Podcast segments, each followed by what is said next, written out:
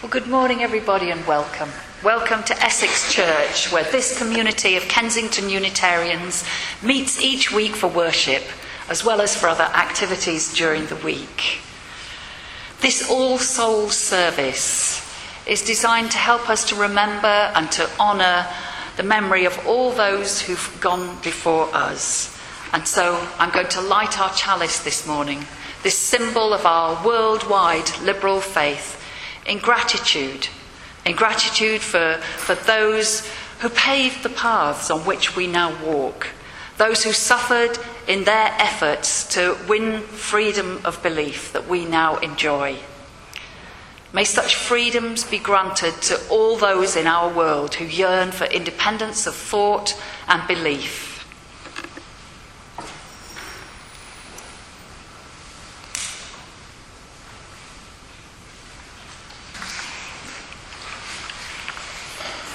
It's not often that we um, have the readings in front of us in services, but the two poems we're going to hear now I just thought was so um, pertinent to our theme today of remembering that I thought it would be good, if you want, to follow them on this blue sheet. The first is by um, an Iraqi poet, Saadi Youssef, who was born in uh, Basra. He's still alive. And I first heard this on the Radio 4 programme, Something Understood where it really touched a chord with me. Night in Alhambra. A candle on the long road. A candle in the slumbering houses. A candle for the terrified stores. A candle for the bakeries. A candle for the journalist shuddering in an empty office. A candle for the fighter a candle for the doctor at the sick bed, a candle for the wounded, a candle for honest talk, a candle for staircases, a candle for the hotel crowded with refugees, a candle for the singer, a candle for the broadcasters in a shelter candle for a bottle of water, a candle for the air, a candle for two lovers in a stripped apartment, a candle for the sky that has folded, a candle for the beginning, a candle for the end, a candle for the final decision, a candle for conscience, a candle in my hand.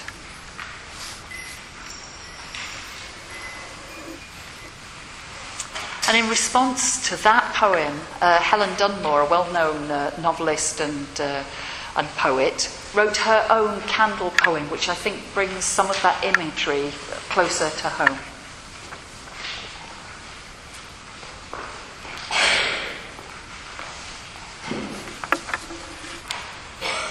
A candle for the ship's breakfast, eaten while moving southward through mild grey water with the work all done. A candle for the house seen from outside, the voices and shadows of the moment before coming home. A candle for the noise of aeroplanes going elsewhere, passing over, for delayed departures, embarrassed silences between people who love one another a candle for sandwiches in service stations at 4 a.m., and the taste of coffee from plastic cups, thickened with sugar to keep us going. A candle with sugar to keep us going. A candle for the crowd around a coffin and the terrible depth it has to fall into the grave dug for everyone the deaths for decades to come, our deaths. A candle for going home and feeling hungry after saying we would never be able to eat the ham, the fruit cake, those carefully buttered buns.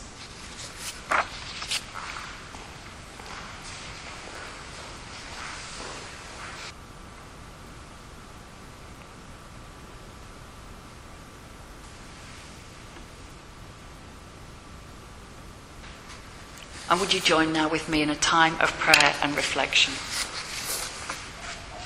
In which I call on the divine spirit of life and of love to be with us now and to bless all that we say and do together here today. Let's pray for the ancestors, for those who came before us and prepared the way. We who are part of the great history of humanity from people's earliest times on this planet. We who have the great gift of life to be grateful for. Yet there may be those in our personal history for whom we feel more complex emotions. In a brief time of shared silence now, I invite you, if you wish, to seek peace for your ancestors.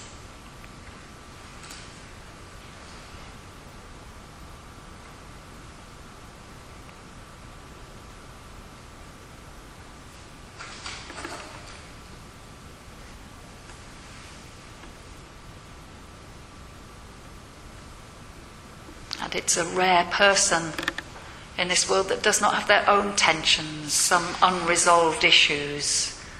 And so let us seek peace for the difficulties that we find within ourselves.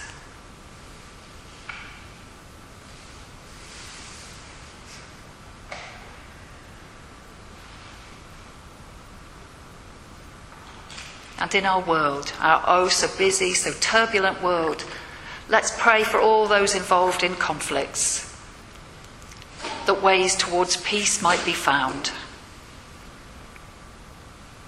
Let's pray for all those who feel helpless, that they might find the strength to carry on. And let's pray for the world's leaders, that integrity may help them to rise above self interest and instead truly to seek the highest good of all.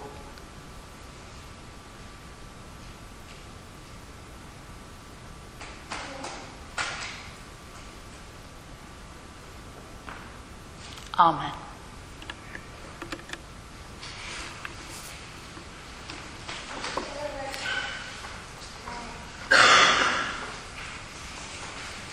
Many people know the story, uh, the Buddhist story of the mustard seed medicine. And it's one of those stories in my own life that I need to hear again and again and again. It's the story of the beautiful young woman who married and was so happy when she gave birth to a son. And the son, though very young, became ill and died. And in her grief, she carried her dead child to all her neighbours asking them for medicine because she could not face the fact that he was dead.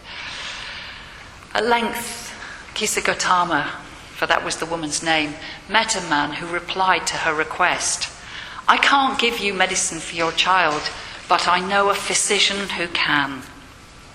Pray tell me, sir, who is that? And the man replied, Go to Sakyamuni, the Buddha. And so Kisa Gotami went to the Buddha and cried, Lord and Master, give me a medicine that will cure my child. And the Buddha answered, All we need is a handful of mustard seed. And when the girl in her joy promised to go and procure that, that simple medicine, the mustard seeds that were the essential ingredient in all cooking in that area, the Buddha added, but the mustard seed, my child, must be taken from a house where no one has lost a child, a husband, a parent, or friend. A house where no one has known suffering or loss. And so poor Kisa Gautama went from house to house, and the people pitied her and said, Here's the mustard seed, take it. But of course, when she asked if they'd ever known suffering or loss, they all had a story of sadness to tell. Alas, the living are few, but the dead are many. Pray don't remind us of our deepest grief, they would say. There was, of course, not a single house that had not known the pain of loss.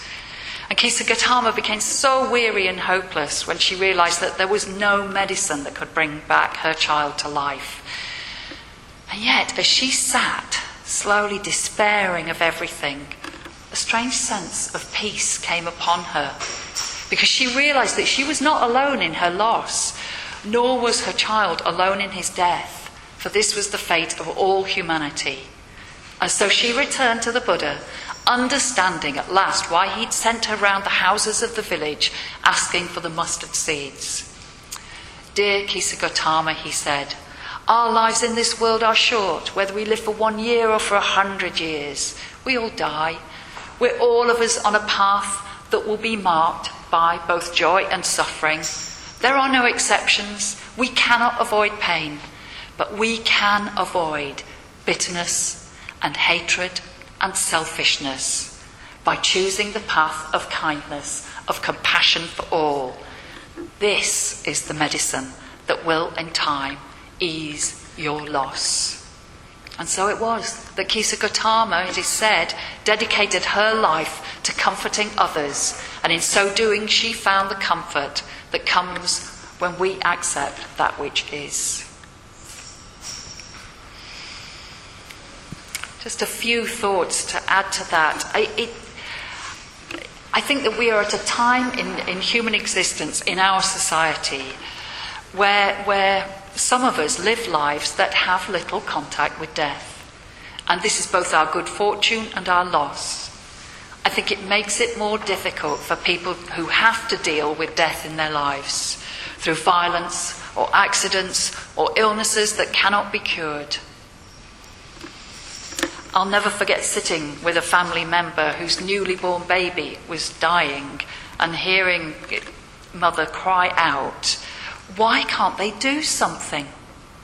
She'd never known the death of a child.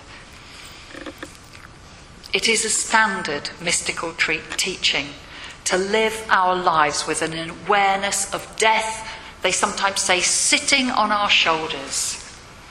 But many of us need support in this process of bringing death closer to us, rather than pushing it away, hiding it from our consciousness.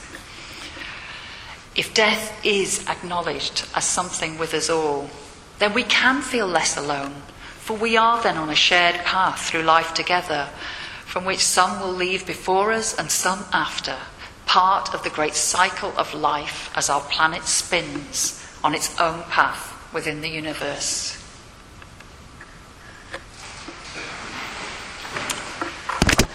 Can never know, can we, um, all the life stories and experiences of another person, even when we know them quite well. As I look around this church today, I know that some of you have truly experienced the mustard seed medicine that the Buddhist story that we heard earlier on used as a metaphor. To lose someone we love is surely one of life's toughest experiences. It's not surprising then that all the world's religions have traditions and rituals to help people deal with death and grief. We also, I think, have our own psychological ways to help ourselves in grieving.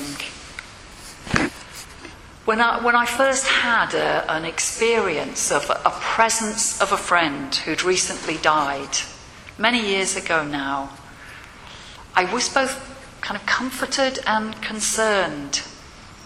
And when I spoke to others about it, I realized that it really is a very common human experience to sense the presence of someone who has died to dream of them perhaps, or, or to hear their voice inside me in some way, to receive perhaps what feels like a message from them.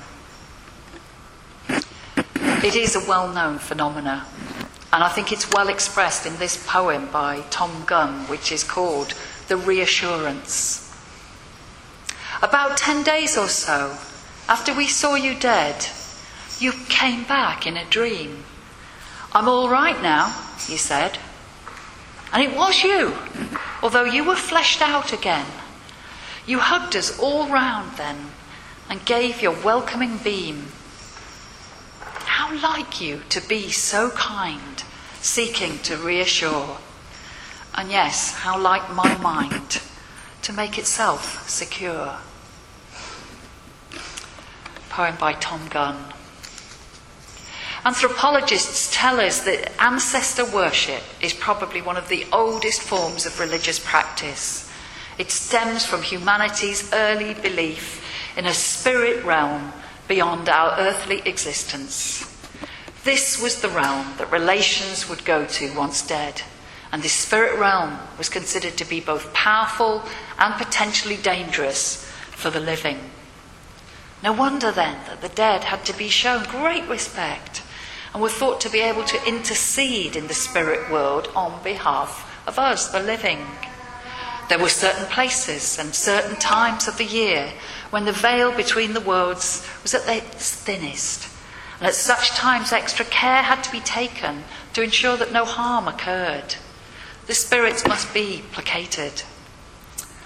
The academic term for a time such as this is liminal, a time when boundaries are blurred, when the ancestral realms and the world of the living overlap. Tomorrow, October the 31st, is commonly known as Halloween, the word derived from All Hallows Eve. To the ancient Celts and to the Wiccan community today, it's also the festival of Samhain, which marks the end of the Celtic wheel of the year at such times, candles would be lit to guide departed souls. A place would be laid at the table for the hungry spirits. Graves would be tended and the dead remembered. Celebrations of life would abound. Christianity adapted many of these early pagan rituals into its own festivals. All Saints' Day, All Souls' Day, the Day of the Dead in Latin cultures, the very existence of so many traditions tells us that this is of great import to us humans. It is important that we honour our dead. It's also important that we acknowledge our own impermanence. For that acknowledgement, well, it's that that allows us then truly to live. And so I invite you now to take part in a ritual of remembering with words that Jane Blackall used in her service last year. Today, then, let's remember the lives of those who have given us inspiration, strength, comfort, and love. Let us give thanks for those whose presence is always with us and honour their memory with a ceremony of remembrance. I invite you to come up and light a candle, or several if you wish, to remember beloved friends and family who have died, or maybe those people who've touched our lives through their work, teachers, and inspirational figures from across the generations. I ask you to simply come up and speak the name of the person you are remembering. Just that. Or to light the candle in silence if you wish. Perhaps leaving just a little pause between each of the names to honour their memory.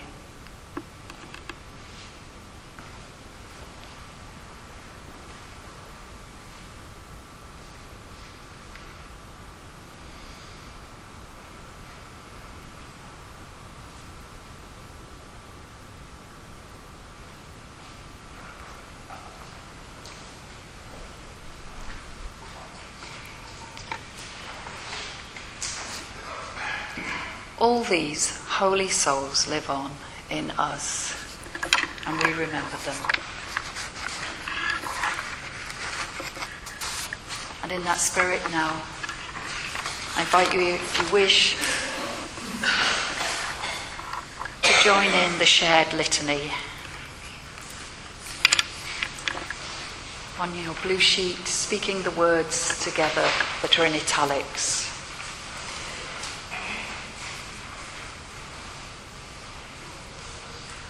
In the rising of the sun and its going down, in the blowing of the wind and in the chill of winter, in the opening buds and in the rebirth of spring, in the blueness of the sky and in the warmth of summer, in the rustling of leaves and in the beauty of autumn, in the beginning of the year and when it ends when we are weary and in need of strength, when we are lost and are sick of heart, when we have joys we yearn to share. So long as we live, they too shall live, for they are now a part of us as we remember them. Amen.